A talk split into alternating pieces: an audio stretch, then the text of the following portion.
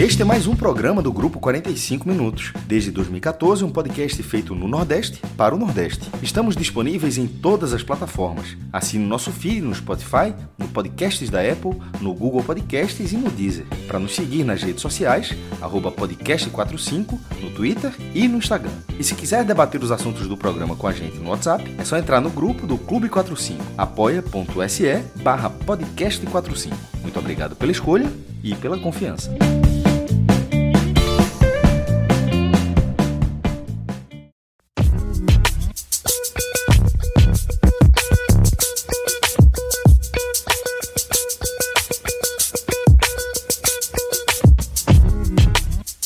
Todos bem-vindos e bem-vindas a mais uma edição do Hoje Tem Bet. Uma edição especial, porque a gente está chegando na reta final desse primeiro trimestre, começando as decisões né, em todos os estados e, fundamentalmente, chegando na decisão mais importante desse primeiro período da temporada, que é a final da Copa do Nordeste. Nesse sábado, jogo de volta no Castelão, Ceará e Bahia. O Ceará traz a vantagem de 1 a 0, né, conquistada na última bola do jogo, lá em Salvador, muito perto de conquistar o seu tricampeonato, os três de forma invicta e os três contra o Bahia. Nesse programa a gente vai analisar tudo que cerca esse jogo, naturalmente, né, o grande jogo do fim de semana, as chances de cada um, as chances do Bahia de reverter esse quadro. Será que, que tem margem aí para o time de Dado Cavalcante surpreender no Castelão? Vai tudo para a mesa daqui a pouco. Eu, Fred Figueroa, divido esse programa com Cássio Zirpoli, João de Andrade Neto e Pedro Pato. João, jogo de volta, Ceará já com a vantagem no placar, jogando no Castelão, tem um time mais estável, mais sólido, não perdeu nenhum jogo nas duas últimas edições do regional. O que é que o Bahia precisa fazer, se é que você enxerga que há um caminho para o Bahia reverter esse cenário? Ah, de caminho existe, né? Mas é difícil. O, o, o Ceará entra em campo, além da vantagem, ele entra em campo com um retrospecto muito favorável contra o Bahia nos últimos jogos. São e um recorte recente, não é? A gente tá falando de recorte de 10 anos, não. É um recorte curto. São quatro vitórias seguidas de um ano para cá. É, de, nos últimos seis jogos, cinco vitórias e um empate. O, Bahia, o Ceará virou o pai do Bahia nos últimos anos, nos últimos, no, no, no espaço curto de, de tempo. E isso, esse retrospecto entra, entra em campo, porque é, passa uma confiança para os jogadores do Ceará, porque muitos deles jogaram essas partidas, e gera no, no Bahia uma pressão, e você é, e muitos também dos jogadores do Bahia também estiveram em campo nessas partidas. Então há um, toda esse, essa desvantagem de estatística, a desvantagem é, conseguida pelo primeiro jogo, né? o Bahia, para conquistar o título, vai ter que vencer por dois gols de diferença, né? Por um, vencer por um level para os pênaltis, né? E enfrentar uma equipe muito forte do Ceará, com uma defesa muito sólida.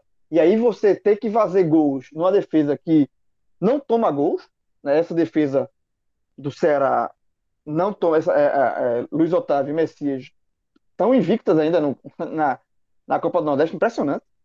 E isso tudo joga no Bahia uma, uma um nível de. Assim, é, é, é, um desafio muito grande. Agora, o Bahia, ele tem uma, um ataque interessante, tem um bom ataque, muito bom ataque. E eu acho que o, que o Bahia, a primeira coisa que o Bahia tem que fazer é entrar no jogo para jogar o jogo, sem, sem é, tá num desespero exacerbado, sem tá, é, é tentar é, é, não pensar no segundo gol antes do primeiro gol, sabe assim, é não entrar afobado, é, é jogar o jogo, sabe? Com tranquilidade. Tentar jogar o jogo com tranquilidade, sabendo que vai enfrentar uma equipe muito forte, né? Que tem todas essas vantagens de retrospecto, de, de, de jogar pelo empate, tá jogando em casa. Tudo isso, é, o Bahia está é, é, é, ciente dessa, dessa condição, mas também acreditar nas próprias forças, que o Bahia tem uma equipe forte, um, um ataque poderoso, e é, tentar jogar com o máximo de tranquilidade possível, sabe? tentar jogar com o máximo de tranquilidade possível. Eu acho que é isso. Eu acho que se o Bahia entrar muito afobado ou se dado, mexer muito na escalação para ter e, e, muito afoito, eu acho que aí a situação se complica ainda mais. Eu acho que o Bahia não tem que que, que inventar muito, não, sabe? É óbvio que vai ter que partir para cima, mas sem desespero, né? É, e além do mais, ainda tem outro ponto aqui que é favorável ao, ao Ceará, que é a questão física também, porque o Ceará, corretamente, ele poupou o seu time contra, no jogo do meio de semana contra o, time contra o Bolívar, pela Sul-Americana, não viajou, então teve a, a, a ficou concentrado realmente para a final. E o Bahia jogou, né? É, no meio de semana. Um, um jogo contra o Independente. Precisou correr até o último minuto do é, jogo, né? Não só jogou, exatamente. como foi. Correu muito. Mais de 90 né? minutos suando. Saiu atrás, 2 a 0 teve que. Teve um, é um, teve que buscar o empate, teve a chance da virada, teve todo esse desgaste também emocional. Então, nessa questão até nessa questão física, o Ceará leva vantagem. Então, é, é muita coisa pro Ceará e quase nada. Assim, poucas coisas você olha pro Bahia. Só, só que a gente tá falando do Bahia, não tá falando de um time qualquer, é um time forte.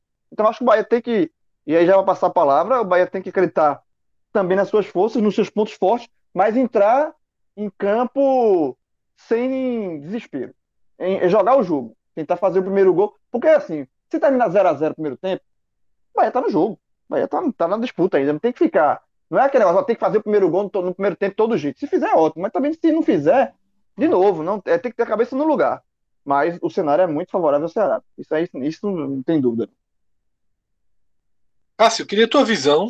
Tá? O João já passou aí por pontos importantes e eu destaco que desde a vitória conseguida pelo Ceará em Pituaçu, né, naquela falta cobrada por Jael, ali já havia uma vantagem considerável né, para o time de Guto Ferreira.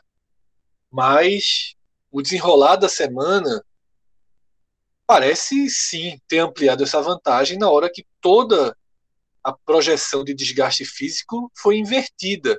A gente contava com o Ceará fazendo uma viagem desgastante para La Paz, enquanto o Bahia ficaria em Salvador para receber o Independiente, mas o que aconteceu foi que o Ceará poupou todos os seus titulares, sequer entraram no avião rumo à Bolívia, e como a gente já comentou aqui, o Bahia não só entrou em campo, mas precisou suar sangue, né?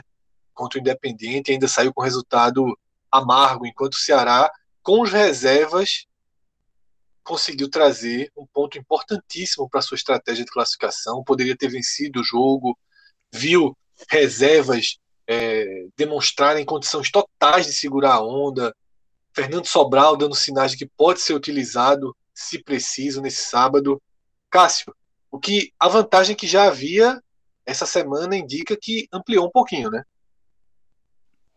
Primeiro que o Ceará, como o João falou, não perde do Bahia, né? Assim, o Bahia vai ter que quebrar um, muitas escritas para conquistar o tetracampeonato do Nordeste. Assim, a última vez que teve uma reversão de algum time perder no primeiro jogo e conseguir o título da Copa do Nordeste, na verdade, é a última e única vez. Foi em 1998. O América do Natal perdeu do Vitória no Barradão e depois ganhou no Machadão. 1998, 23 anos atrás. É, e o, o, próprio Bahia, diante do Ceará, perdeu todos os jogos que já disputou contra o Ceará em finais. Pô. Lailô em 2015, Lailô lá e lá em 2020 e agora perdeu de novo em casa. Então, assim, é um cenário muito ruim, com falta de confiança. E como você falou, ilustrando com os jogos do meio de semana, eu até gravei isso com o Cássio Cardoso quando a gente participou da live sobre esse jogo. Aí eu trago aqui para quem não ouviu essa, essa, essa opinião, que foi justamente participou, tu participou, Fred. No começo, depois que saiu, a gente não sei se chegou a ver, a gente trabalhou em cima daquele ponto que tinha sido bom. Eu disse, não foi tivesse sido 2 a 2 sem o, o copo metade cheio, né? Que eu... É, eu não considerei, porque o, o, desgaste emocional pelo pênalti desperdiçado, e até Cássio Cardoso até veio, ele, ele até se deu sequência a isso, é o seguinte: ele é, foi só mais um capítulo de um Bahia que não entrega. Não entrega resultado, pra, pra não, não é que entrega para o adversário, entrega resultado para a sua torcida. Não, não, não satisfaz a sua torcida. Tivesse 2 a 2 do jeito que estava, na hora que a chance abriu de virar, a reação foi ótima levou 2 a 0 com dois gols de pênalti, o campo completamente encharcado, poças d'água em todo canto, você jogando contra o Independiente, que é pô, copeiro na essência, e você buscar o 2 a 2 da forma como conseguiu, é, com nenhum gol de pênalti, dois gols com bola rolando, e, e do, do, jogo normal, porque um foi de canteiro, né? Isso já era um feito. Terminasse ali, era ó, vê que essa reação foi forte, tá vendo se a gente fizer isso lá no Ceará, tava 2 a 0 se a gente fizer isso no Ceará, porque basta ganhar de qualquer placar. O Bahia precisa ganhar por qualquer placar para pelo menos forçar a disputa de pênalti. Eu, Cássio, a gente vai falar daqui mais da, da, de forma mais precisa daqui a pouco em relação ao desfecho do jogo. Eu, por exemplo, acho que o Bahia só pode ganhar, só ganha a Copa do Nordeste nos pênaltis. Eu acho assim muito improvável, assim seria uma surpresa muito grande o Bahia ganhar a Copa do Nordeste no tempo normal, ou seja, por dois gols de diferença. Então, mas qualquer vitória serve. Qualquer vitória, 1x0, 2x1, 3x2, qualquer vitória serve. E, e, a reação ali mostrava isso. Aí veio o pênalti e que Gilberto desperdiçou. E para mim, é, é, que Cássio Cardoso até deu sequência também nesse, nesse comentário, é que ali o Bahia disse, ó, na hora, na hora H o Bahia falha. Então aquele, aquele, aquele um jogo que estava construindo, um, que estava reconstruindo psicologicamente o Bahia para essa final, aquele pênalti desperdiçado, claro que dado vai trabalhar, vai dizer, galera, esqueça esse pênalti pênalti é do jogo, pênalti se perde tal, foque no jogo, a gente reagiu diante do Independente. E é óbvio que Dado vai, vai focar isso. Mas para quem acompanha o Bahia, tá vendo, ó, na hora H, na hora ali, que era para ser uma virada, porque seria uma das maiores vitórias do Bahia nos últimos anos, pô. Você estaria, você estaria fazendo de 0 a 2 para 3 a 2 sobre um, um, o maior campeão da Libertadores, um dos times mais tradicionais do continente, num, num, campo completamente sem condições e num jogo que, se você perdesse, estava praticamente eliminado e, e vencendo, você assumiria a liderança do grupo. Então, assim, era, era uma vitória monstruosa e, sobretudo, numa semana onde tu, tinha acabado de perder um jogo final, onde tu estava completamente abalado. Ou seja, seria uma vitória dupla, seria a vitória naquele jogo e a vitória para dizer, ó, olha como é possível buscar esse resultado em Salvador. Ainda é, claro que é, que é possível buscar o resultado em Salvador. O que eu estou querendo dizer e é que é, há alguns anos o Bahia, assim, desses principais jogos, e até Cássio Cardoso lembrou, na hora do Grêmio, é, traz um jogo, um jogo um jogo reversível para a volta lá nas quartas de final, que ia botar o Bahia na semifinal da Copa do Brasil, lota a Fonte Nova, não dá um chute na barra, perde o jogo. É, aí vem a Copa do Nordeste com o Sampaio Correia, precisava fazer 1 a 0 para pelo menos disputar os pênaltis, 0 a 0 O próprio Ceará joga dois jogos em casa, dois jogos em Salvador, como foi 2020, perde os dois jogos. Então, assim, é um Bahia que vai falhando. A, a gente até lembrou que a única vez que o Bahia não falhou, curiosamente, a favor do Bahia, pelo menos foi no Castelão, mas foi contra o Fortaleza, que era o jogo que podia encaminhar um rebaixamento para a segunda divisão no passado e acabou sendo uma vitória incrível, uma goleada por 4 a 0 sobre Fortaleza que pavimentou não só a permanência, como depois a possibilidade para a Sul-Americana, como o Bahia foi. Mas é a exceção. Nos últimos anos é a exceção. Então, nesse, enquanto o Ceará é o time que decide de, uma, de certa forma. É o time que, que vai estar tá num grupo equilibrado, a Sul-Americana vai para a Argentina na sua primeira viagem internacional, segura o empate é o, é o time que vai para La Paz, bota o time reserva e é o primeiro brasileiro a levar um gol. Assim, é, pô, uma estatística legal essa. Joga contra. Ou seja, já volta tranquilo. Mesmo sem fazer uma boa partida, porque o primeiro. Um, foi um jogo quase sem chance de gol, Fred. Era, era um jogo de 0 a 0 Aí entra Jael, que, que não tá bem no Ceará. Não é já, já é o cuja estrela estava brilhando, sendo. Porque tem esse tipo de jogador né, que entra nos minutos finais e vai decidir. Não era papel de Jael, não. Já era, era um atacante que estava no banco que Guto enxergou que um potencial ali, mas não tinha estrela nenhuma ali. Estrela no sentido de jogador iluminado para decidir a partida. Ele, ele foi iluminado naquele momento. Mas porque, mais do que Jael, é o Ceará sendo iluminado naquele momento. É, o, é, é a antítese do Bahia. Então, o Bahia tem que quebrar isso. O Ceará tendo um empate, o time só tem três gols sofridos. Os dois têm o mesmo, os dois times têm o mesmo número de gols marcados. Ou seja, aquela a visão do Bahia com ataque mais positivo, ela acabou porque o Bahia foi 0 a 0 na semifinal e perdeu de 1 a 0, enquanto enquanto o Ceará foi fazendo foi fazendo gols. Meteu dois no Vitória, um no Bahia, o que era o que era 20 a 17 virou 20 a 20. enquanto o ataque está empatado, a defesa a diferença é gigantesca. O Bahia sofreu 10 gols o Ceará sofreu três, pô. Essa defesa, a defesa atual do Ceará. E, e outra coisa, a defesa do Bahia sofreu 10 com um viés de melhora. Essa defesa que sofreu 10 gols é uma defesa considerada melhor do que a defesa do brasileiro, porque chegou Conte, é, Juninho foi para o banco, Luiz Otávio encaixou com Conte, aí chega na final, com 19 minutos, o zagueiro é expulso. Ou seja, a, a, a, dupla que encaixou durante essa campanha, que melhorou o sistema defensivo do Bahia, já não é a dupla da última. Da, já, não é, já não é a dupla do jogo de volta. Enquanto no Ceará é o contrário. A dupla, a dupla já tinha um zagueiro experiente, Luiz Otávio, o Ceará contrata outro jogador, Messias, e os caras não tomaram um gol ainda no campeonato. O, o único gol que sofreu foi é, um gol de pênalti na Copa Sul-Americana. Então, e esse time é o que precisa perder. Porque se fosse o contrário, você ó, tem, tem um caminho aí, mas é o contrário. É o time que tem uma defesa que quase não toma gol, três gols em 11 jogos, é o time que precisa ser vazado para que o outro tenha alguma chance de buscar o título. Porque o Bahia precisa fazer pelo menos um gol para forçar uma disputa de pênaltis e dois gols para ganhar o título direto sem sofrer gol. Ou seja, é uma missão difícil. Então, assim, mais do que o resultado, indo pelo título, assim, se o Bahia buscar esse título da Copa do Nordeste na, a, de 2021 dentro da, do Castelão, vai ser dos, dos quatro títulos, talvez um, um dos principais do, do, do, Bahia. Todos tiveram importância, teve com o Bavi, teve com o mal público da história, mas esse seria uma virada improvável. Que eu acho que o torcedor do Bahia deve estar um pouco descrente. Por, e, e, e eu não tiro razão. Eu, eu estaria também. Pato, sua vez de entrar aqui no debate. E a gente já tem no Bet Nacional pelo menos as odds básicas desse jogo. Ainda não entraram as odds de apostas mais específicas, como o número de gols e todo aquele, aquele arsenal de possibilidades que o Bet Nacional. Essas odds que já estão no ar, o Ceará ele é apontado como favorito para vencer novamente. Tá? Não é ser campeão, é vencer novamente. A menor odd da partida é do Ceará, 2,21 pela vitória um empate 3 e 20, que também dá o título ao Ceará, e o triunfo do Bahia 3 e 22. Como ainda não há o detalhamento do gol, a gente pode dizer que desse 3 e 22 aqui, 90% dele é por um gol de diferença. Então, o que levaria a decisão para os pênaltis. Pato, com as opiniões na mesa, com as odds na mesa, queria que você trouxesse sua visão do que esperar desse jogo de volta e dessa grande final da Copa do Nordeste. Não tenho muito o que acrescentar, não. Acho que o, realmente a questão do desgaste físico é, é, influencia muito aí. Né? É, acho que o Ceará não deixa escapar esse título, principalmente por causa desse desgaste físico aí que o Bahia teve e o Ceará não teve. É, tá complicada essa maratona de jogos aí, tanto, tanto Ceará quanto, quanto o Bahia, né? Uma maratona muito forte de jogos, né? É competição internacional, campeonato estadual, aí jogando até a, é, o final da Copa do Nordeste. Realmente esses times aí vêm no ritmo de jogos alucinante, né? É, todo mundo viu, assistiu o primeiro jogo. É, eu vou aqui de empate, não vou, não vou me alongar muito, vou de empate a 3.20. Eu acho que é o resultado mais coerente para essa partida, assim como deveria ter sido no primeiro jogo, né?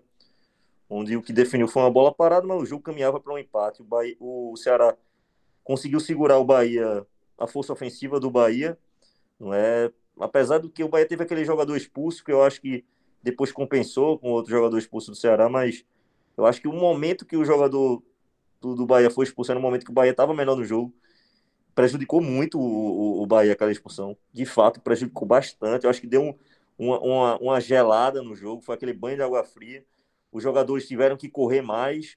Aí, quando é que parou no número de homens, o Bahia já estava mais cansado, já estava um pouco mais desgastado é, dentro da partida e realmente não conseguiu fazer uma partida boa. Eu acho que a, a expulsão primeiro prejudicou muito o Bahia. O Bahia poderia ter sido é, vencedor daquele jogo contra o Ceará. É, mas realmente é, o contexto do jogo é, foi pró-Ceará, se desenvolveu pró-Ceará, a partida, é, mais uma partida boa é, desse sistema defensivo do Ceará que realmente mostrou ser o melhor do Nordeste é, quiçá até um dos melhores do Brasil, tá certo? Ansioso para ver no brasileiro como é que se, vai se comportar aí. As torres gêmeas ali na zaga. É muito boa a zaga do, do Ceará, realmente muito boa. E da dupla de volante também, é, é, nem se fala, né? Equipe muito consistente, essa equipe defensivamente. Então, acho que por o Ceará, Ceará levar poucos gols e por ter essa vantagem do empate aí, eu acho que o Ceará vai fazer um jogo inteligente, como, como sabe fazer, como fez part, na partida de ida. Tá certo? Então, acho que o Ceará não vai se expor muito, a ponto de é, jogar pela vitória.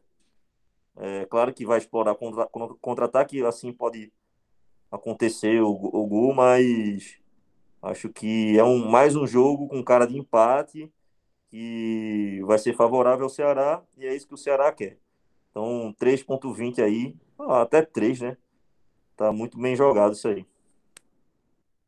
Não, também, também acho que é por aí. O desenho da partida, desfalques, né? Porque a gente falou de desgaste físico, mas o Bahia também perde três titulares, né? Para essa para essa final vai ser Nino Paraíba, que faz uma boa temporada. Né? O torcedor do Bahia tem uma relação de amor e ódio com o Nino, mas nesse atual momento é mais amor. Perde Luiz Otávio, né, com aquele absurdo que ele fez no jogo, já comentado aqui, no jogo de ida. E perde, perde Patrick também, né, volante fundamental do Bahia, que Dado encontrou desde o ano passado e vem fazendo um papel muito importante, também está fora, né, abrindo ali uma brecha no setor importantíssimo, que vai ter que ver se Dado vai com Lucas, se vai com Jonas. Para mim, perde muito Bahia é, nas três posições. Tá? Nas três posições perde muito, enquanto o Ceará faz só uma troca. Né? Gabriel Dias volta, Buiu deu conta do recado em Salvador, mas Gabriel Dias naturalmente volta. E o único desfalque é, é, é o de Charles, né, que também foi expulso, mas é justamente na posição que o Ceará tem mais opções. Né? O Ceará ele tem um leque de opções ali para o seu para sua proteção, né, de zaga para a parte mais defensiva do seu meio de campo. E eu acho que tudo isso pesa muito, muito a favor do Ceará. Então assim a gente fecha esse primeiro capítulo do programa dedicado à Copa do Nordeste e segue para os estaduais, começando pelo Campeonato Baiano, que até instantes atrás previa que o Bahia voltaria, entre aspas, né, porque é outro elenco, a campo uma hora e meia depois de encerrada a final da Copa do Nordeste, diante do Bahia de Feira, no jogo de ida das semifinais. Porém, já houve o um ajuste no calendário. A partida, esse primeiro jogo em Salvador, acontece no domingo, tá? E o Bahia, logicamente, com seu time de transição, vai enfrentar o Bahia de Feira. A volta acontece na quarta-feira, em Feira de Santana. E eu queria, Cássio, é, sua visão para esse jogo, né? O, o, elenco de transição do Bahia diante do, do outro Bahia chega é, é tanto o campeonato baiano, Bahia contra Bahia, mas eu queria tua visão aí para essa semifinal. Né? Teve uma polêmica vitória contra enorme. vitória também. É, só que os dois dançaram, né? Os dois dançaram. É, a fase tá ruim lá pro, pros vitórias. Mas é, polêmicas violentas durante a semana, né? críticas pesada a declaração de guerra entre Guilherme Belintani e a FBF, mas, de certa forma, o grito de Belintani conseguiu, pelo menos, aí adiar em 23 horas essa partida e o Bahia faz uma decisão na Copa, na Copa do Nordeste no sábado e a decisão do Bahia no domingo. Queria a tua visão desse jogo. Fred, primeiro é importante dizer que essa mudança ela beneficia o time de transição do Bahia, ponto ela não faz com que o time principal do Bahia, que, que jogará a Copa Nordeste no sábado, possa, por causa que o jogo será no domingo, jogar no domingo. Isso não, não, não, não pode. É, esse, esse, nos últimos anos a gente tem visto isso, né? Jogos, intervalos mínimos, porque o intervalo mínimo da, pela lei é de 66 horas. Aí já tinham feito acordo para ter jogos de 48 horas. Aí abaixo disso, você, os clubes assinam o sindicato dos atletas para que o clube, como instituição, possa jogar partidas em intervalos mínimos até no mesmo dia. O Vitória uma vez jogou no mesmo horário, com um jogo passando na Globo e outro passando no SBT. Esse recorde não tem como quebrar, não, meu irmão. Só se forem três times, né? Mas é, jogando outra competição, passando na Record. Então, assim, mas o, o acordo é que o jogador, que o cara jogou no sábado, o cara não pode jogar no domingo.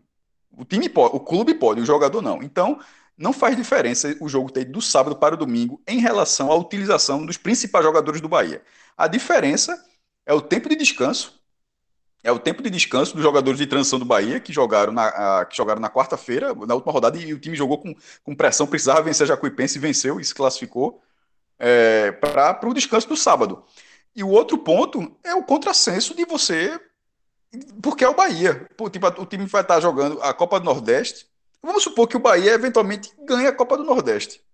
Pô, a torcida vai festejar um título regional e no mesmo momento que isso, vai tá, que isso acontece, o time vai estar tá jogando a semifinal do Campeonato Baiano, que é o segundo título, título que o clube pode buscar. Ou mesmo, e, e, e, se for vice, pô, se for vice, o cara quer mais nem saber de futebol. Aí só. Não, não tem isso não, viu, bicho? Pode ligar na televisão que o Bahia já tá jogando a semifinal. Pô, não, não faz sentido nenhum.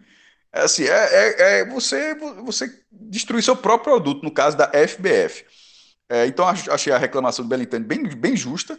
E a mudança acabou, acabou acontecendo, o jogo vai para o domingo, e o jogo da volta, que seria na terça, vai para quarta-feira. Aí você fala, pô, quarta-feira, então pode usar os principais do Bahia. Em tese poderia, aí porque já teria o intervalo mínimo. A bronca é que já nesse período o, Bahia o time principal do Bahia já vai estar em outra frente, já vai estar na Copa Sul-Americana, na Bolívia. Isso, o jogo é então, é quinta-feira lá. É, então, e com outro, quarta-feira, ou seja, estaria. Você pode pensar a mesma lógica, ó, um jogo é quarta, outro jogo é quinta, não tem problema nenhum. Não faz a menor diferença para a regra. Mesmo que o Bahia frete um, um voo direto da Bolívia para Salvador, aterrisse, vá correndo para o estádio, não pode jogar, porque o acordo é justamente pela não utilização. Então é mais, é mais o fato do time, de, de, do clube, a torcida poder assistir um, o jogo, porque não assistir o jogo é bizarro, e um descanso para o time de transição, dentro desse cenário caótico. É, sobre essa semifinal, o Bahia chega pela 13 terceira vez seguida é, em Pernambuco, a semifinal ela existe, semifinal e final, o formato foi implantado, antes era tanto na Bahia, em Pernambuco, Ceará, e tudo quanto é canto, era, era campeonato de turno, né? Aí o campeão de cada turno se enfrentar a fazer a final, mas se o time ganhasse os dois turnos, era campeão direto. Aí os, as, as, federações começaram a colocar um sistema onde determinava, é, é, colocava a imposição de uma final, de uma fase final. Eu acho legal, inclusive, para ter um campeonato tão, tão assim, nível tão baixo, assim, pelo menos existe uma final, porque só falta não ter final. E na Bahia foi até um ano antes. Pernambuco foi 2010, eu acho que no Ceará é 2012 e Bahia 2009. Então esse agora é o 13 terceiro ano e o Bahia chegou em todos os anos na, na semifinal. Detalhe, ele chegou 13 vezes na final e das 12 que ele já disputou, essa agora é a 13 terceira, das 12 ele foi para a final em 11. Ele só foi eliminado uma vez. É, então, assim, e, foi, e não foi para o time interior, se não me engano, foi para o Vitória. Então tem é, um, um, histórico, mesmo com o time de transição, porque o time de transição do Bahia vem jogando as últimas competições. O, o, como o Vitória não vem passando de fase, o Vitória ficou de fora pela terceira vez, ficou em quinto lugar, se classificam quatro, né? E o Vitória ficou em quinto lugar nos últimos três anos, 19, 20 21. E nos, ou seja, nos outros anos o Bahia decidiu contra time do interior. Foi assim, 19, é, em 20 contra o Atlético de Alagoinhas, ganhou até nos pênaltis, e agora em 21 já tem a garantia, caso passe, tem a garantia, porque do outro lado está Juazeirense e o próprio Atlético de Alagoinhas. Agora com, uma, com um, cenário. A semifinal, o Bahia jogou com. Do ano passado, o Bahia jogou com o time de transição. A final, que é, é que o time botou o time principal, até porque tinha perdido a Copa do Nordeste. Veja só, é como é até curioso. Assim, o Bahia tem perdido a Copa do Nordeste, tem uma resposta, o time jogou com a força máxima e acabou, mesmo assim, com muita dificuldade, que foi um problema, né? Porque se tivesse vencido do jeito que venceu, com dificuldade nos pênaltis, acho, pô, o time de transição foi lá, lutou, ganhou o título. Mas como botou o time principal e o time principal teve a mesma dificuldade, é, é, foi um título que a torcida do Bahia terminou puta da vida, porque o time é, não, não respondia em campo. Mas enfim, é, dessa vez agora, a semifinal aí de volta deverá ser com o time de transição e o Bahia de Feira, que desse recorte, só até para encerrar essa parte do Bahia, desse recorte, é um time que se aproveitou muito bem desse recorte, já disputou duas finais. Uma foi em 2019, eu falei Atlético Goianiense 2020, e em 2019 contra o próprio Bahia. É, a final da Nova Bahia ganhou de, ganhou um gol de pênalti. E a outra em 2011, quando tirou o pentacampeonato do Vitória. O Vitória era tetracampeão e, e o jogo foi na, no Barradeu, o Bahia de Feira venceu. Então, assim, ou seja, é um time que também tem o seu histórico, primeiro, de presenças na, nessa era mata-mata e de avanços a, a as finais. É uma chave bem equilibrada, viu? Eu achava que o Bahia, que, que essa semifinal ia ser toda do interior. Porque a Jacuipense toda focada e o Bahia com um time de transição, se a Jacuipense tivesse vencido, nesse momento o campeonato inteiro da Bahia seria decidido por, por times de interior. Mas aí o Bahia é, representa Salvador agora, mas ele é o favorito, claro, para buscar o tetracampeonato. Mas o outro time é um, é um time muito bem organizado. E, e, e, o jogo de volta será na Arena Cajueiro, né, que, é o, que é o estádio do Bahia de Feira. Ah, um último ponto. Se o Bahia ganhar, o Bahia é tetracampeão. O último tetracampeonato do Bahia foi em 1984. Pato, esse jogo já está no Beto Nacional também, com odds extremamente equilibradas, tá? O Bahia de Salvador, digamos assim, ele é levemente favorito, né, com 2.55. O empate 3.02 e o Bahia de Feira de Santana com 2,84. Também não tem detalhamento ainda né, de outras apostas, a gente só tem essas apostas básicas. Queria saber como é que você está enxergando essas odds, se tem uma boa oportunidade aqui ou não. Eu acredito aqui que, como são dois jogos, eu acho que o Bahia de Salvador, né, a equipe B, digamos assim, do Bahia, podendo chamar. Eu acredito aqui no empate para essa partida entre o Bahia B e Bahia de Feira. Acho que é um jogo duro pro, pro Bahia B. O Bahia de Feira é, busca mais um bom resultado aí para tentar chegar à final é, do estadual. É, é, uma equipe chatinha de jogar, é, tanto, tanto o Bahia de Feira como a Juazeirense. São duas equipes é, chatas. Eu acredito até que possa ser essa final do, do campeonato. É, a Juazeirense é um pouco até, até favorita contra o Atlético da, da Bahia. Mas é, eu gosto da equipe do, do Bahia de Feira desde o ano passado, desde a Série D do ano passado. Uma equipe é, que joga bem, é uma equipe é, que tem totais condições de jogar uma Série C até. Então, da, das equipes da Série D, é uma equipe, é uma equipe estruturalmente boa, com bons jogadores, é, faz, faz boa partida. Então, eu vou ficar no empate para essa partida. provavelmente, se a gente analisar na semana que vem, dependendo como foi esse jogo, vou ficar no empate também para a segunda para a segunda partida entre, entre essas duas equipes. Acho que tem tudo aí para ser dois jogos com dois empates, é, passando aí é, o Bahia de Feira.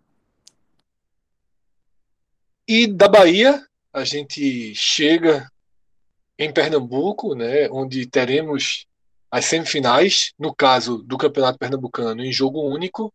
Primeiro no domingo, clássico entre Náutico e Santa Cruz, na Arena de Pernambuco. João de Andrade Neto, o favoritismo do Náutico há sete dias era enorme, imenso. A gente projetando um duelo contra, o Santa Cruz. É, me parece visível que esse favoritismo diminuiu. A pergunta é: o quanto diminuiu? Né? O que tem? Como você enxerga os movimentos que acontecem neste pré-jogo? Né? O Santa dando sinais de vida, sinais de reação, enquanto o Náutico, né, que dominou completamente o estadual, vem de uma derrota contundente contra o esporte e criando pequenas interrogações. Fred, eu acho que o favoritismo continua sendo o Náutico. E um favoritismo considerável, tá? Porque o Santa, ele melhorou, mas vai fazendo uma comparação com o Santa que perdeu do 7 de setembro, que foi o Santa, assim, o, o alarme tocou ali ao máximo, né? Porque aquele Santa ali não ganhava de ninguém, inclusive perdeu para o próprio 7 de setembro, que é um dos piores times do campeonato. Então, é, você comparar com aquele Santa ali, você está comparando com quase nada. Né? Então, é, é, óbvio que o Santa Cruz houve uma melhora é, se tornou um pouco mais competitivo. É, ele venceu o, o, jogo com o Retro, que foi jogo logo seguida, né? Um jogo de um, depois de um turbilhão do Santa Cruz, né? Com saída de gala, aquela, aquela semana muito conturbada do Santa. Ele foi um jogo mais de resposta do elenco. É, os jogadores estavam realmente. Ficou muito claro que os jogadores não, não aceitaram bem a, a chegada de Galo. E depois o Santa Cruz enfrentou o Afogados e empatou dois jogos em 0 a 0 E passou de ser eliminado. É, o Afogados teve a chance de tirar o Santa nos pênaltis, já que o Santos perdeu o primeiro pênalti, mas desperdiçou. Então o Santa chega nessa final mais competitivo, óbvio, né? Porque aquele Santa que perdeu para o 7 de setembro não, não chega em canto nenhum. Mas ainda é um time muito limitado, é um time, é um time ainda em reformulação, né? Com vários jogadores chegando ainda, é um, é um Santa Cruz se arrumando e vai jogar uma semifinal contra o Náutico já arrumado.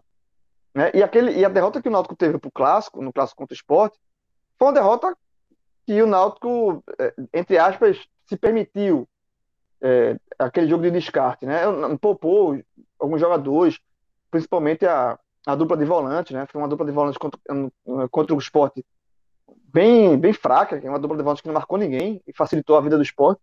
Então, é, é o Náutico, o Náutico vai encarar o Santa com a, um, é o melhor Náutico que vai encarar o Santa, inclusive com a dupla de zaga, né? Porque o Ronaldo Alves sai, é, ele vai fazer essa mudança, uma mudança já, já pedida há muito tempo.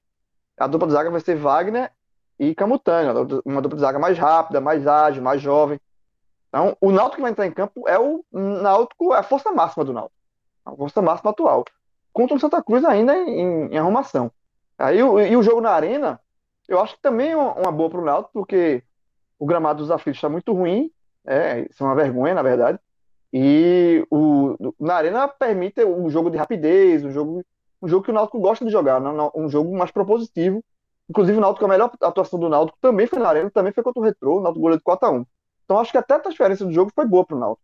Então, assim, é, é, é aquele negócio. É, você fica muito assim porque é o clássico. O clássico as camisas pesam. Bolívar pode armar um, um esquema mais defensivo para o Santa, tentar a, explorar erros do Náutico. o Náutico tem pontos fracos a serem explorados, né? A lateral esquerda, é o buraco aí que existe na lateral esquerda. O Náutico tem o, goleiro, é um ponto fraco do Náutico, né? O goleiro é um goleiro que não passa confiança. Então o Náutico tem pontos fracos a serem explorados. E se Bolívar montar uma, uma formação inteligente, uma, uma formação para explorar esses pontos fracos, que são muito claros no Náutico, o Santa pode sim é, é, competir, pode tentar é, se classificar, mas eu acho que o favoritismo é muito no Náutico. É um, as odds não saíram ainda, mas assim, é um favoritismo bem, eu considero bem, bem interessante do Náutico para essa semifinal. Cássio, tua visão para esse jogo, essa, essa, esse favoritismo do Náutico que ele existe, é, reduziu pós sinais de vida do Santa ou a redução ela é insignificante? Eu acho que o favoritismo do Náutico é bem razoável. É, o Santa Cruz classificar, nesse caso, já aconteceu inúmeras outras vezes, tanto em semifinais quanto finais. O time numa, numa condição técnica e econômica, em tese, no caso técnico, né? econômica certamente era um fato inferior, mas em, em, em, questões de nível técnico, em tese inferior, e por várias vezes a gente já viu. Mas e, isso, é, isso você usa para ressalvar que, obviamente, pode acontecer.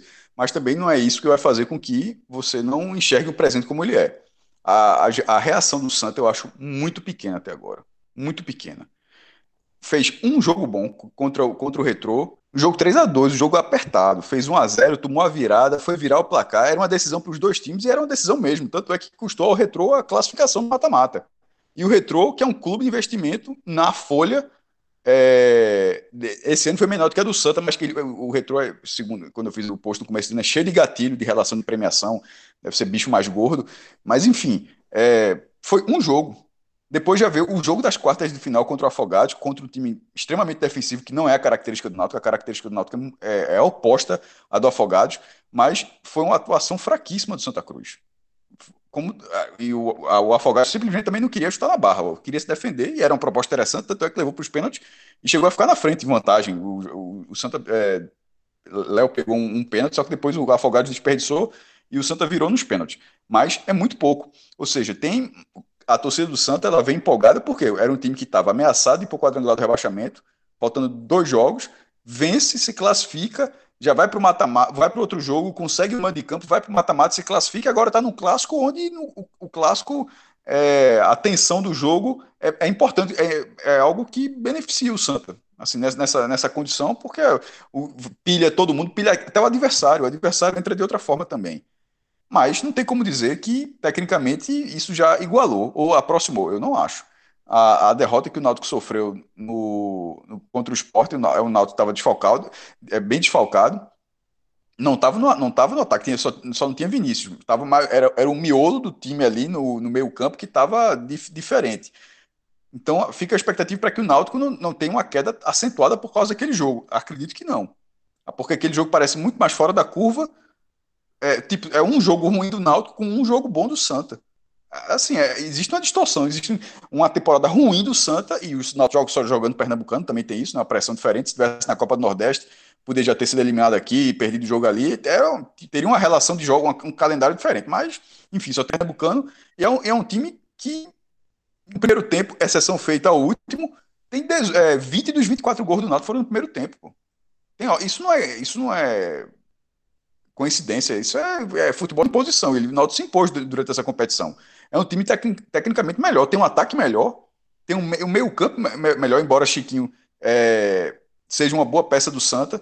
Mas aí, se você pegar o meio do Náutico, que é Giancarlo, e juntar com os volantes do Náutico, eu já acho que é melhor do que a composição do Santa, onde Derlei e L. Carlos estão ali é, tentando ainda se, se encaixar, enquanto o, o, o, o, meio do Náutico é o meio mais encaixado, o ataque é muito melhor. E defensivamente, é, é, Clauber já trouxe a informação antes dessa gravação de que ele pode, pode mudar a defesa, ou seja, o que poderia ser uma vulnerabilidade do, do Náutico na defesa com o Ronaldo Alves já pode ter, a substituição pode ser um ponto positivo. Agora, o único ponto positivo para o Santa, ele é bem válido porque também é o único ponto positivo do Náutico nessa relação, e aí também há uma distorção. A temporada de Jordan, mesmo com o Santa Cruz muito mal na temporada, a temporada de Jordan é muito boa. Isso não é a primeira vez que acontece no Santa. A gente viu é, Anderson. E, e, tem uma temporada onde o Santa não ganhou nada, não foi para lugar nenhum, e o cara foi para a seleção brasileira. Só, só precisou mudar a camisa. Botou a camisa do Atlético Paranaense e foi convocado. Um negócio inacreditável. Mas enfim, ele foi convocado pelo que ele fez no Santa, a seleção olímpica. Nessa é, a seleção olímpica é, uma, é a categoria sub-23. E, e, isso mesmo num cenário tecnicamente fraco. Jordan, não estou dizendo que é o mesmo nível de Anderson, estou dizendo que ele consegue ser um destaque bom, como Anderson foi um destaque bom, mesmo no ano ruim até agora. E, e o do Náutico é o contrário. Alex Alves não passa nenhuma confiança. É, é, é, esse é um problema. Enquanto o Náutico parece ser um time ajustado, ele não tem um goleiro confiável. O Santa é um time que vai, vai tentando se ajustar, mas pelo menos tem um goleiro confiável. Ou seja, se o Santa vai tentar se encontrar em campo, ele tem um goleiro que vai garantir, vai garantir por algum momento lá vai garantir o resultado. Enquanto o Náutico é aquela, o Náutico se der uma bobeira, possivelmente é gol, porque o goleiro não é confiável. Então, é, esse, essa é a situação do jogo. Mas nos jogadores de linha, o Náutico é, é, o Náutico é mais tímido que o Santa é, eu acho eu acho que o Náutico é mais tímido que o Santa Cruz e tem um favoritismo que não tem para não, tem que ter muro até porque não, não, não, tem como passar os dois só um vai passar e nessa situação sem muro aqui é seria o Náutico Pato esse jogo esse jogo esse clássico ainda não entrou nas odds do Bet Nacional mas você sempre traz uma dica, né? Você sempre direciona mais ou menos como você enxerga favoritismos e até faz às vezes previsão de até quanto de odds vale fazer uma aposta. Como é que você enxerga aí essa semifinal de Santo Náutico? É, eu acho que foi ruim essa, essa, essa troca de mando para o Náutico. É, o Náutico é mais forte nos aflitos. Com, com certeza, não tenho nem sombra de dúvida, nem, nem sombra de dúvida em dizer isso. Até porque por isso que o Náutico voltou para os aflitos. É por isso que o Náutico tá, voltou para os aflitos e largou a arena. É, Arena meio que é um campo neutro, né? Neutro onde esporte, tanto esporte como Náutico como Santa é, jogam na arena, é, mandam seus jogos lá, mas é aquilo, em clássico é neutro, né? Não tem dizer que é, ah, manda do Náutico, o Náutico se sente mais confortável em jogar na arena do que o Santa Cruz, eu não acredito nisso. Se ganhar, vai ganhar porque é mais equipe é, é, é, como demonstrou na primeira fase, mas não por causa de mando de campo. Eu acho que o mando de campo ele influencia se fosse os aflitos. Aí eu acredito que sim, que o Náutico tinha a vantagem, além do time, tinha a vantagem do mando. Eu acho que o Náutico perdeu essa vantagem do mando, tá certo? É, levando esse jogo para a arena. É, no mais, é, vai ser um jogo diferente do que foi na primeira fase, tá certo? inclusive o Náutico a gente percebeu aquele domínio que teve contra o Santa Cruz, é, no, principalmente no primeiro tempo, né, lá, lá, nos aflitos. Como o Santa Cruz sofreu contra o Náutico é, nos aflitos, eu acho que teve também, voltando a bater mais nessa tecla, muito a ver com o mando também e a situação é, é do estádio ali, da grama, como o Náutico está acostumado a jogar, é, certo? Então, até, até quando a gente foi é, para a arena, a gente mesmo foi para a arena, eu, eu, eu pisei no gramado da arena e senti é, como, como é rápido, né? É um gramado curto, né? Onde a bola, é, onde a bola rola mais rápida, né? Diferentemente do, do gramado dos aflitos, onde é um outro, um outro tipo de jogo. É um jogo de um gramado mais pesado, de um jogo mais lento, né? Então, acho que até o Náutico está acostumado a, a, jogar desse jeito. É, é, apesar de ter feito boas partidas na Arena Pernambuco, acho que in, interfere um pouco no, no, na forma de jogar, tá certo? É, no mais, é, penso que, que para essa partida é um cenário diferente do que foi, tá certo? O Santa Cruz, apesar de vir cambaleando aí, é, vai, vai tem esse clássico aí para se provar, né? Para tentar espantar de vez a má fase, tá certo? É, joga todo o favoritismo para cima do Náutico. É, vai naquela de a gente tem a gente já não tem nada a perder mais. Então acho que o Náutico tem que abrir muito o olho porque é clássico tá certo? É, é, tem, que, tem que entender que do outro lado vai ter uma, é uma camisa muito pesada, tá certo? É, o Santa Cruz está entrando dentro de campo, tá entendendo? É, aqui depende muito das odds. Eu iria de Náutico se for acima de 2. Ali um 2, 2,20. Acho que eu, eu, eu gosto de Náutico. Abaixo disso eu já não gosto. Eu acho um pouco arriscado, né? É, jogar um Náutico a 1,80, por exemplo. Eu não vejo é, esse favoritismo tão grande, não. É, é, até porque é um jogo de semifinal, é um jogo onde o Santa Cruz, é, é, a gente sabe que nesse, nesse histórico recente pernambucano, é, chegou mais vezes do que o Náutico, em finais, etc. Então. Não é eliminado pelo Náutico desde 2010. Os últimos cinco mata-matas, é por isso que eu falei, tem uma, tem uma constante. O Santa eliminou o Náutico dos últimos cinco mata-matas. É algo considerável. Perfeito, então, perfeito, mas então assim, é um jogo que o Náutico tem que abrir o olho, entendeu? É favorito é para o jogo, mas é, do outro lado tem uma equipe que é aquele negócio, né? Tá, tá, ninguém sabe se tá morta ou tá dormindo, né? De repente acorda e você vai para um jogo desse onde você tô perde em 2 a 0 leva um gol no início, não consegue fazer os gols, é, é, o outro time jogando no contra-ataque, toma o segundo gol, acaba. É, futebol é desse jeito. Então, eu acho que aqui eu iria de Náutico acima de dois, abaixo, abaixo de dois, não. Então, vamos, aguardar as odds, até porque é clássico, é. é clássico. Você tem que analisar com muito cuidado. Minha visão tá por aí mesmo, Pato. Eu vejo um jogo que semifinal, clássico, já traz risco. Jogo único já traz risco. Mas eu acho que os últimos fatos eles elevaram um pouco o risco. Tá? O Santa Cruz ele parece vestir bem essa condição de morto que pode surpreender, sabe? E quando você tira todo o peso do Santa Cruz, ele volta, ele tá com um, um, uma postura, né? Um, uma cara de que vai vai ser extremamente competitivo, o máximo que ele puder. Agora, a diferença técnica é muito grande. Isso a gente não pode desconsiderar. Por outro lado, Fred. Eu acho que ele vai trabalhar muito bem isso com os jogadores, eu tenho certeza disso. É, eu acho que o Náutico tá. tá o 3 a 0 também se viu para dar um, um freiozinho né, de, de empolgação, e eu acho que, que pode ser um jogo que o Náutico esteja preparado, mas para mim é uma partida aberta. Tá? Aberta com favoritismo, claro, do Náutico, e é o que o Pato falou aí em relação às odds. Acima de dois já fica interessante. Abaixo disso, é, armadilha, né? Porque é, talvez não valha a pena correr o risco né, para um, um ganho abaixo de dois.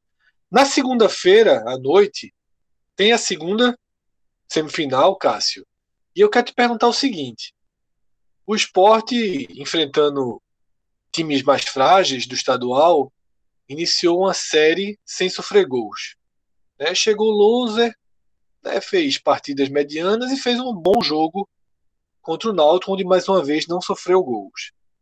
A pergunta que eu faço é a seguinte: já existe alguma razão para se ter confiança que o esporte se impõe contra um adversário mais fraco? Ou aquela aquela imagem do início do ano que o esporte pode perder para qualquer um, inclusive perdeu para o próprio Salgueiro na ilha, ela ainda resiste. Né? Qual é a visão que você enxerga esse jogo? Está mais para imposição ou está mais para aquele tudo pode acontecer no começo de 2021? Sobre a questão de não levar gols, eu acho mais circunstancial.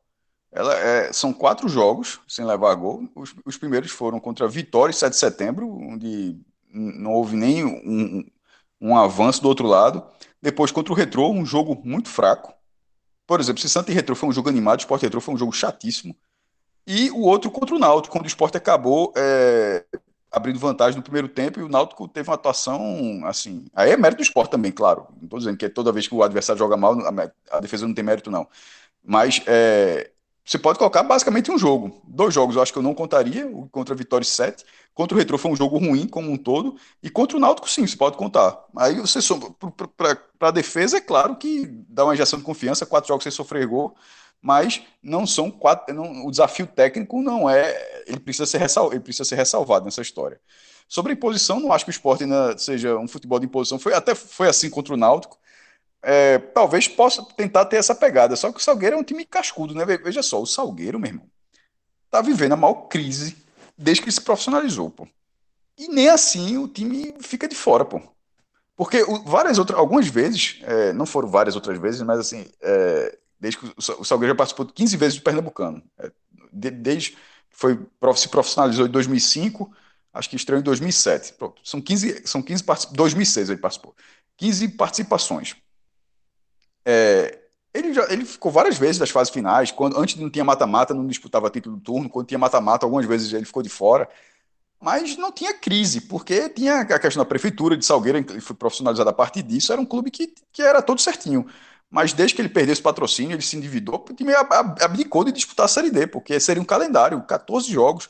Tentou, naquele, aquela confusão no começo do ano, um negócio bem mal explicado, da Copa do Nordeste da Copa do Brasil, de tentar sair de, de, de abrir mão, mas não da, da, cota, né? Seria abrir mão das competições por causa da crise. Acabou, no meio disso tudo, montou um time muito mais barato. É, é, muito, coloquei aqui, acho que era é, 50% a menos do que a folha do ano passado, que já era baixa. Porque o time que foi campeão pernambucano não foi a maior folha da história do Salgueiro. Inclusive, é, é o que chamou a atenção com o título de 2020 é que não parecia ser o melhor Salgueiro da história. O melhor Salgueiro da história talvez seja aquele que foi da Série C para a Série B, uh, o de vice-campeonato dos outros, outros anos, mas acabou sendo campeão justamente o de 2020. E esse agora não é o de 2020. Mas o time ainda assim chegou. E perdeu na reta final. Ciel foi para o Sampaio Correia e também o treinador português Daniel Nery, que foi pro Sampaio, pro, também foi para o Sampaio. E os dois eram dois dos principais nomes do time que foi campeão em 2020. Esse time é chato, pô. Ele, ele, ele, eu, eu assisti o jogo do Veracruz, embora tenha tido um pênalti não marcado para o Veracruz no último lance, 2 a 1 mas o Salgueiro buscou o gol o jogo inteiro. O Veracruz conseguiu um empate no começo do segundo tempo e o Salgueiro martelou, martelou, martelou, martelou até fazer o 2 a 1 aos 44 do segundo tempo. É um time chato, que inclusive venceu o esporte nos últimos dois jogos. Esse que você falou e o do ano passado, 2020, que foi o time que tirou o esporte do G6 e o esporte acabou ficando ao final da competição fora do G6. Foi disputar o quadrangular do rebaixamento. Então, no, no histórico recente, o Salgueiro venceu os últimos dois jogos Agora, no mata-mata só tirou o esporte uma vez, que foi em 2015. Lá para cá o esporte já tirou quatro vezes. É, eu acho que o esporte é, é, é, O favoritismo do esporte é maior do que o do Náutico em relação ao Santa. Porque, assim, mesmo o Salgueiro sendo o atual campeão, tem toda essa condição, existe uma diferença técnica. O, o título, ele, ele dá. Ele dá é, o Salgueiro fica ainda mais respeitável, mas a, a, diferença técnica ela continua existindo. A folha, e a folha do esporte desse ano é maior do que a do ano passado o time, o, o time do esporte desse ano é melhor do que o de 2020, que nem para as fases finais foi. O do Salgueiro é uma folha menor, ainda perdeu, perdeu o treinador e perdeu o principal jogador na nona rodada, que eles saíram na nona rodada. Então, e, e isso com o esporte mudando de treinador e melhorando justamente na reta final. Então, é uma curva um pouco para baixo e outra curva um pouco para cima. O favoritismo existe, Fred. O futebol de imposição, não sei porque o esporte. Não... A única imposição que a gente viu contra, foi contra o Náutico. Se você puxar pela memória, qual foi a última vez que isso tem acontecido? Eu acho que teria sido Esporte Bahia, que foi 2 a 0 Bahia. Mas... Esporte Bahia, perfeito, Cássio. Mas, mas que teve três gols anulados, tudo no segundo tempo. Mas assim, é muito pouco, né? Então, assim, são eh, espasmos. Um jogo com Bahia há meses atrás, esse jogo com o Náutico, quando ninguém esperava, porque era um jogo, os dois estavam classificados e ninguém esperava. Deixa bem claro. Ninguém esperava que o esporte pudesse impor contra o Náutico. E o jogo contra o Bahia, ninguém esperava mesmo ainda, porque aquele jogo era um jogo chave em relação ao rebaixamento. Então, se você puxar pela memória, for mais longe, qual foi a última vez que o esporte entrou num jogo? Esse jogo é para o esporte de, de, de, imposição. Aí, meu irmão, aí faz muito tempo. E ela se cumpriu aí faz muito tempo. não, não, sim, claro, claro. Que, que no pré-jogo, que, que, o pré-jogo seja, hoje é um jogo de imposição e que a imposição realmente aconteceu. Aí eu não consigo. Aí é lembrar, é Série B, Cássio. Aí é Série B. Não consigo lembrar. Então. Série B. Lá por mim, é, então. porque na Copa do Nordeste do ano passado não foi. Não, não teve. No Pernambucano também não teve. Talvez Esporte Santa na Copa do Nordeste não, ano passado, pô, mas. Só se, alguém, só se alguém quiser apelar. Um jogo que foi 5x0, acho contra Petrolina no quadrangular do rebaixamento. É, mas, mas é aí, não, pelo amor de não, Deus. É, é, tá falando um negócio a vera, pô. Eu acho que Série B, Cássio. Sinceramente, eu acho que Série B. Então, então por isso eu não acho que vai ser. Ponte Preta. A última a, a, rodada da, da classificação. É, que aí tinha que vencer o 2x1. Mas não era imposição, não. O jogo foi, foi de virada, tu tá esquecido? Não, mas, mas, assim, mas, tipo, se impôs, procurou tal. Se impôs, não, ganhou. Mas, mas você. Sofreu mas, um sustinho, mas. Mas você parecia aquele jogo antes de começar que. É porque ele tava muito mal, né? Na verdade, aí se esperava mesmo. É. Mas enfim, mas o meu ponto é que eu não espero isso contra o Salgueiro. Eu espero um jogo onde o esporte é favorito, mas o, o esporte não tem um histórico de imposição recente para que eu acho que isso vai acontecer agora. Agora eu acho que o esporte está no viés de melhora. Isso eu acho que o time chegaram peças ofensivas, esse viés de melhora existe, e isso faz com que exista um favoritismo. Mas a imposição, Cara, que foi é, a sua pergunta, não. Eu vou meio que responder a minha pergunta comentando é, já contigo. Eu diria o seguinte: eu diria que há uma sensação de que essa relação de expectativa e entrega pode acontecer. Mas eu não consigo assinar embaixo dela, assim como você. Há uma sensação no ar, sabe? E no, no é... Pernambucano costuma acontecer. Desde que teve mata-mata, o time melhorou na reta final e dá uma arrancada. O Santa, o Santa Cruz ganhou o Pernambucano, acho que 2015 16 dessa forma. Assim, é o turnozinho mais ou menos, nem foi mais ou menos esporte, é porque o time principal entrou na reta final, mas do mata-mata para frente ele melhorou. Então, assim, é uma característica da competição também. É. Então fica uma sensação de que o esporte pode dar um segundo passo. Vamos considerar que aquele jogo do Náutico foi o primeiro passo. Pato é, tá nessa tá nessa mesma mesma linha aqui da gente de que o esporte está entre a imposição e a dúvida, mas parece dar um passo no sentido de, de passar a ter atuações mais fortes. É, eu, assim, se você for imaginar o que a gente esperava para o esporte, é, para para essa para esse, para esse cenário agora, como estaria, a gente imaginava o esporte jogando outras competições, né? Em paralelo com o Campeonato Pernambucano. Então, assim, ficou só o Pernambucano e o esporte entrou é, num jogo que, é, digamos assim, contra o Náutico, um jogo que não valia nada, com gosto de gás para vencer de toda maneira então, assim, você já percebe que é, a vontade dos jogadores, a vontade é, do time é, é, é, vencer esse Pernambucano. Então, acho que os, o Salgueiro aí vai, vai, vai pagar esse pato, vai pegar uma pedreira no esporte que é, jogou bem com, com, com o Lusa, né? Já, já deu indícios de uma, de, de uma chacoalhada ali é, em relação ao que vinha, vinha fazendo no final de Jair Ventura. Então, me deixou com uma boa impressão essa partida contra o Náutico. Não só de, não, não, não digo de futebol jogado, mas em relação à vontade de vencer. Procurando desde o primeiro minuto a, a, vitória, né? É uma correria muito grande, marcação muito grande. Até quando estava com a 3 a 0 é, é, queria jogar bola, não queria tocar de lado, queria fazer outro gol, estava marcando, não deixando o Náutico fazer gol. Então, eu acho que se jogar da maneira como jogou contra o Náutico, e tem tudo para fazer isso, até porque não tem outra competição à vista. É, a preparação é toda para esse jogo. Então eu acho que o Salgueiro fica em maus lençóis, né? É, eu penso aí no esporte a 1,80 jogando. Se tiver 1,80, eu vou, vou de esporte para vencer, com certeza. Acho que o esporte é, vence esse jogo contra o Salgueiro e vai para a final do campeonato. 1,80 seria uma ótima aposta. Eu acho que 1,80 é daquelas apostas que o cara pode dar uma, uma carregada, né? O cara pode colocar aí uma grana a mais, porque eu considero que também existe um favoritismo que, que 1,80 vale a pena pagar para ver. Tá? E agora a gente vai justamente para o momento do programa em que a gente coloca o dinheiro para circular, né? em que a gente faz as nossas apostas, apresenta as nossas primeiras apostas para o final de semana e você também pode fazer o mesmo, tá? No Bet Nacional. Inclusive, se você ainda não abriu sua conta, você abre sua conta e coloca o código Hoje Tem Bet, tá? Você vai ganhar 10 reais. Basta que você faça um depósito de 20, que é um depósito mínimo. Você faz o depósito de 20 reais e ganha 10 reais na hora, e é um, e é um bônus real. Você não precisa apostar 200 vezes para retirá-lo, como em muitos sites que lhe dão bônus, e você tem que rodar tanto esse bônus que acaba se perdendo e não consegue retirar. Aqui é de fato algo para que você tenha uma margem de segurança. Você começa ali, coloca 20 reais, ganha mais 10. Começa apostando dentro desses 10, coloca 5 ali, 10 aqui, dependendo do seu estilo de jogo. Se você trabalha com valores mais altos também, aí você já está já tá dentro né, de como é que funciona, você já sabe bem como funciona o site de apostas e já tem a sua segurança para fazer os jogos ali com 50, 100 reais os valores que, que cabem no seu orçamento, no seu planejamento, na sua estratégia. Tá? Betnacional.com tem as melhores odds do mercado. Entre no Instagram do Bet Nacional, sempre mostra isso, a comparação das odds com outros sites. Vale muito a pena, além de ser um parceiro forte podcast 45 Minutos, o grupo como um todo, junto com, com o N10 Esporte, é, apoia o futebol do Nordeste, abraça o futebol do Nordeste e está aqui com a gente nessa, nessa missão né, de valorizar o esporte da nossa região. João, eu soube aqui nos bastidores que você já tem apostas prontas nas mãos né, para tentar o seu terceiro título aí. Essa semana está equilibradíssima, ninguém desgarrou. O que é que você apresenta aí? Onde, onde estão os jogos que você identificou como boas apostas para esse final de semana? A semana está equilibradíssima, mas você está sendo bondoso, porque para mim foi ruim. Meu amigo. Acho que foi ruim para todo mundo.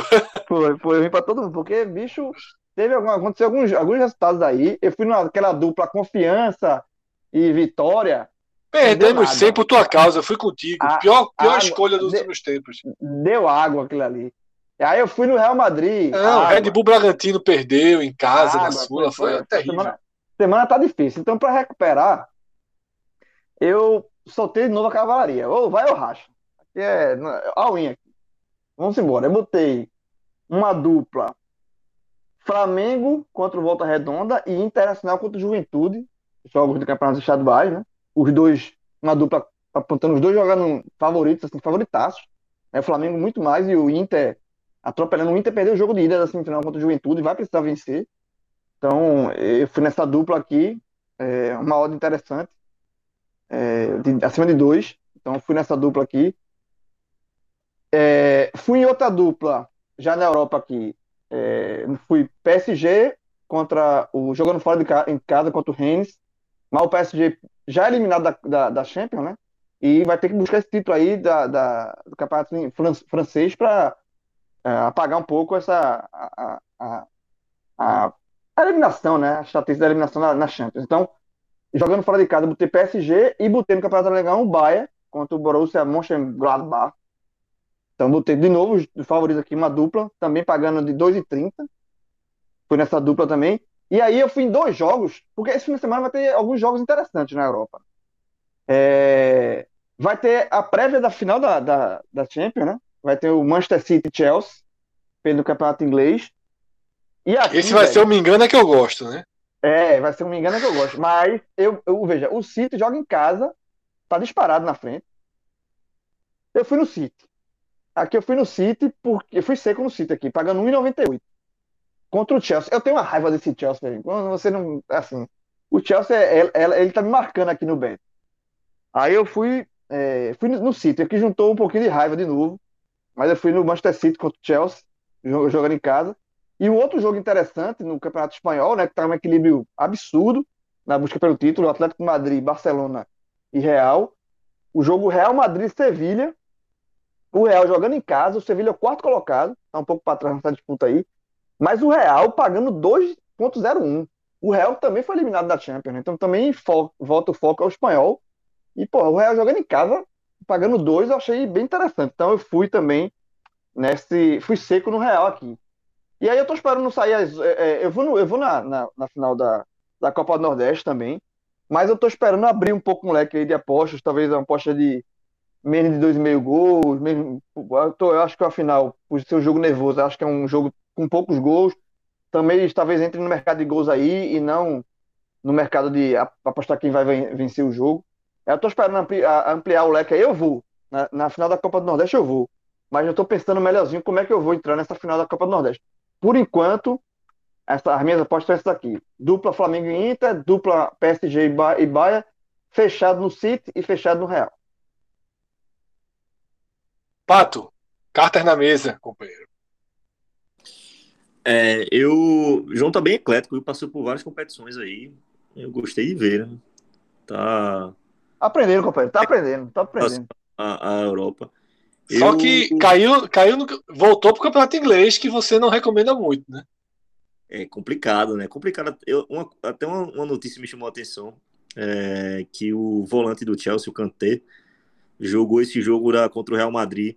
Foi o jogador que mais correu em campo e jogou sem comer, por causa do Ramadã. Jogou de jejum e foi o jogador que mais correu em campo. Eu fiquei um pouco impressionado com essa, com essa notícia, né? Então você vê que o time do Chelsea não é, não é um time que você é um time que você tem que ter raiva, não que você tenha que jogar contra ele, viu, João? Eu tenho raiva, eu tenho raiva. É, exatamente. Mas não é um time besta, não. É, mas enfim. para o desafio, eu selecionei aqui Campeonato Carioca, vou fazer essa dupla aqui entre Vasco e Flamengo, certo? Vasco contra o Madureira e Flamengo contra o Volta Redonda. É 1.86 a odds da dupla do, do Carioca. Está bem interessante aí. É... Passei pela Europa. O que me agradou mais foi realmente esse PSG me agradou bastante, viu? A 1.65 vale até seco. É, mas realmente eu acredito que o PSG vença esse jogo, até porque no momento que a gente grava aqui, é, o Lille vai vencendo a equipe do Lens, então. É... Pato, eu procurando aqui para apostar no Lille, aí eu vi a tabela que já estava rolando. Eu disse, não, vou apostar agora mesmo rolando. Quando eu fui já estava 1 a 0 aí já reduz muito a odd, né? É, exato, exato. O Lille vencendo, então o, o PSG não pode. É, a, única, a única. Como falta poucos jogos para terminar o campeonato, a única é, é, forma de o PSG buscar esse título é vencendo essa partida. Então, como, a, como o foco total virou, já a chave virou, né? O PSG vai buscar esse título aí francês. Então, o PSG para vencer é 1.65 poderia ir seco nessa, poderia ser uma aposta simples. Eu acho que se for uma aposta simples, está muito bem jogado. Mas eu ainda vou casar com o Bayern de Munique, que realmente esse aqui já tá me dando ódio, viu, João? Tamo e... junto, Pato, essa aí, viu? Essa aí a gente ganha junto. O Bayern de Munique me fez passar uma raiva aí nesse, nesse final de temporada. Fez, fez, fez. Teve, teve uma aposta aí, uma, uma múltipla que ele, ele, perdeu sozinho, pô. Um jogo safado ele perdeu aí. Eu nem lembro qual foi, mas. É é, é. Mas vamos, vamos aqui, vamos quebrar a cara de novo, né? Acho que do, da Europa foi o que mais me agradou essa dupla aí, Bahia e PSG, Bahia 1,39, PSG 1,65, bem interessante esse PSG 1,65, totalizando 2,29 essa dupla, tá legal, tá ótimo, e não vou deixar de dar meu palpite na final da Copa do Nordeste, como eu falei, empate seco, 3,37, é, aqui vale o risco, com certeza, com certeza vale o risco, absoluta, sem sombra de dúvidas, acho que é um jogo de duas equipes, como eu falei, duas equipes é, que, que são, que são é, é, equivalentes, né? Aí o Ceará vai ter a vantagem do descanso, vai ter a vantagem do fator casa, mas tenho certeza que o Bahia não vai vender barato essa final da Copa Nordeste, até porque tá com o Ceará engasgado. É, isso se fala nos bastidores, entendeu? Então, acho que essa questão aí da, da, da, da do extracampo, é, da forma como como o Bahia vai trabalhar isso aí, acho que vai endurecer esse jogo para o Ceará, que na minha visão consegue segurar o empate e, e, consegue segurar o título, mas vai sofrer um pouco. Então, empate seco é 3,37. Essas são minhas três dicas. Vamos lá, tá? É, eu estava até aqui resgatando as apostas da semana e a, do, a derrota do Bragantino doeu muito. Porque eu tinha uma múltipla com cinco jogos e os quatro acertaram, né? Eram todos os jogos da Sul-Americana. Todos os resultados aconteceram e o do Bragantino falhou, né? Eu tinha tido vitória do Penharol, vitória do Montevideo, vitória do Grêmio, vitória do Arsenal de Sarandi e o Bragantino não consegue vencer o Tajeres em casa. Então, para esse final de semana, eu fiz aqui quatro apostas, né? Tô abrindo só um segundo. Vamos lá. Algumas são parecidas com as que já foram para a mesa, tá? Internacional e Juventude. Eu fui seco no Inter, não quis envolver com o Campeonato Carioca. O Flamengo ganhou o jogo de ida por 3 a 0. Eu não gosto muito de apostar quando tem quando o jogo de ida já definiu. Eu sempre fico na dúvida do que pode acontecer, tirada de pé, sabe? Então, volta redonda jogando ainda pelo, pelos holofotes, né? Todo enfrentar o Flamengo é sempre motivador. Então eu preferi não entrar no Campeonato Carioca. Entraria se o jogo do Fluminense já tivesse aberto, mas ainda não está. O Fluminense empatou né, na ida contra a Portuguesa do Rio. Então eu entrei seco no Inter contra o Juventude, tá? De 1.63 achei boa. Entrei seco também na Juventus contra o Milan, jogo importantíssimo do Campeonato Italiano.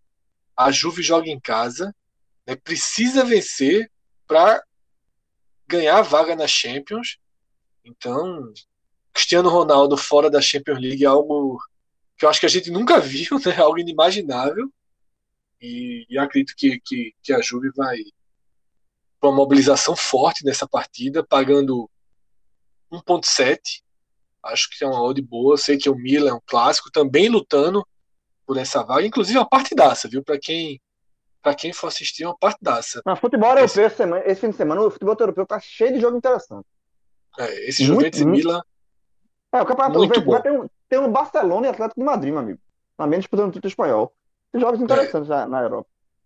Aí fiz uma tripla, tá? Que foram todos jogos já já passaram aqui. O Inter contra o Juventude, o PSG, mais do que comentado, queria ter jogado o Lille aí, mas perdi a chance. E por influência de João, né, que achou esse Real Madrid aí, eu vou comprar essa briga com o João, sempre dá errado. Fui no confiança e na confiança e perdi no Sergipano no meio da semana, mas vou comprar essa briga aí, vou fechar essa essa tripla aí pagando 5.4 com Inter, Paris e Real Madrid. E para fechar sobre a Copa do Nordeste, eu vou Ceará seco, tá? Concordo com o que Pato falou, mas acho que os desfalques do Bahia, a pressão que o Bahia vai sentir, o Bahia ele vai se expor em algum momento. Se esse jogo tiver empate, o Bahia vai se expor muito. Eu acho que o Ceará pode acabar matando o jogo, então eu vou seco no Ceará 2.3. Essas são as nossas apostas. Acompanhe o Instagram tá, do Bet Nacional, porque podemos atualizar. Vai sair ódio aí de Santa Cruz e de Náutico Santa Cruz, vai sair ódio de Esporte Salgueiro. O Pato já deixou a dica, tá? Acima de 2 no Náutico vale a pena, pelo menos 1.8 no Esporte vale a pena. E fica essa dica aí para esse final de semana estendido, né? Já que vai até a segunda-feira. Na terça-feira da semana que vem, a gente volta, grava, vê o saldo, vê quem fechou essa semana aí com a vitória dos nossos três times aqui dentro. E aí a gente já zera, já reinicia a semana com as projeções para o que, que virá. Primeiro trimestre acabando, Campeonato Brasileiro se aproximando e a gente vai mergulhando cada vez mais nessa temporada. Valeu, Pato, valeu, João, valeu, Cássio. Abraço a todos que acompanharam até aqui, boa sorte nas apostas. Valeu, galera. Tchau, tchau.